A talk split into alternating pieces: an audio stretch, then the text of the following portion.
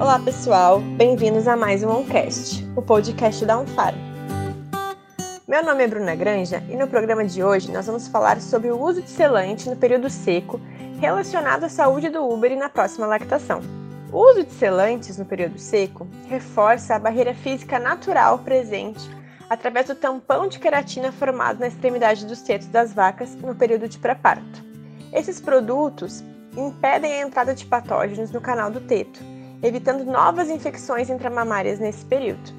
Uma pesquisa realizada por Howe e colaboradores nos Estados Unidos e publicada em 2020 teve como objetivo avaliar um selante, o Lockout da Beringer, comparando a outro já anteriormente estudado, o Orbicil da Zoetis em relação a diversas variáveis, como o risco de uma nova infecção intramamária no período seco, o risco de cura e risco de uma nova infecção nos primeiros 13 dias de lactação, assim como até 100 dias de lactação, o risco de descarte de animais, a contagem de células somáticas e a produção de leite. O estudo foi realizado em cinco rebanhos, onde as vacas selecionadas tinham pelo menos 3 quartos mamários funcionais, uma duração de período seco de 30 a 90 dias, não ter passado por nenhum tratamento de antibiótico nos últimos 14, 14 dias, ausência de casos de mastite clínica, apresentarem boas condições de sistema locomotor e boa condição corporal. As vacas foram separadas de forma aleatória em dois blocos, de acordo com o selante que seria utilizado, sendo 446 animais para o orbicil e 456 animais para o lockout. Em todos os quartos mamários, antes da utilização de selante, foram aplicados antibiótico intramamário, à base de cloxacilina.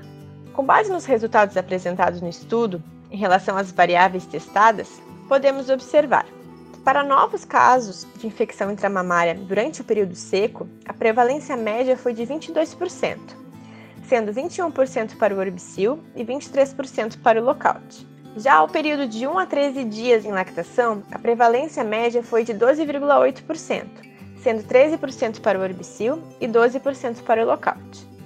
Em ambos casos, os principais patógenos presentes nessas, nessas novas infecções foram o grupo de Staphylococcus não aureus. Para os riscos de uma nova infecção durante o período seco, a média foi de 11%, sendo 11,6% para o lockout e 10,4% para o orbicil. Por outro lado, o risco de cura desses novos casos foi, em média, 92,9%, sendo 94% para o lockout e 91,6% para o orbicil. Para os efeitos do uso de selante em relação a casos de mastite clínica e descarte de animais em até 100 dias de lactação, foram em média de 18,9% para casos de mastite clínica, sendo 18,9% para lockout e 19% para o orbicil. Em relação ao risco de descarte dos animais, a média foi de 10,6%, sendo 10,3% para o lockout e 10,8% para o orbicil. Já para os efeitos do uso de selante em relação à produção de leite CCS nos primeiros 100 dias de lactação, a produção de leite não houve variação entre os selantes. Em ambos os animais, apresentaram uma média de 43 kg de leite. Já em relação à contagem de células somáticas, o uso de orbicil apresentou uma média menor do que para o lockout.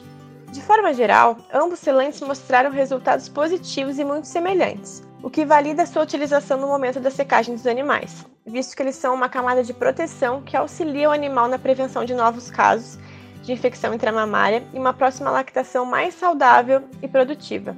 Então é isso, pessoal. Seguimos com a campanha do Setembro Branco e com a importância do uso racional de antibióticos na produção leiteira. Não percam o nosso próximo programa. Até mais!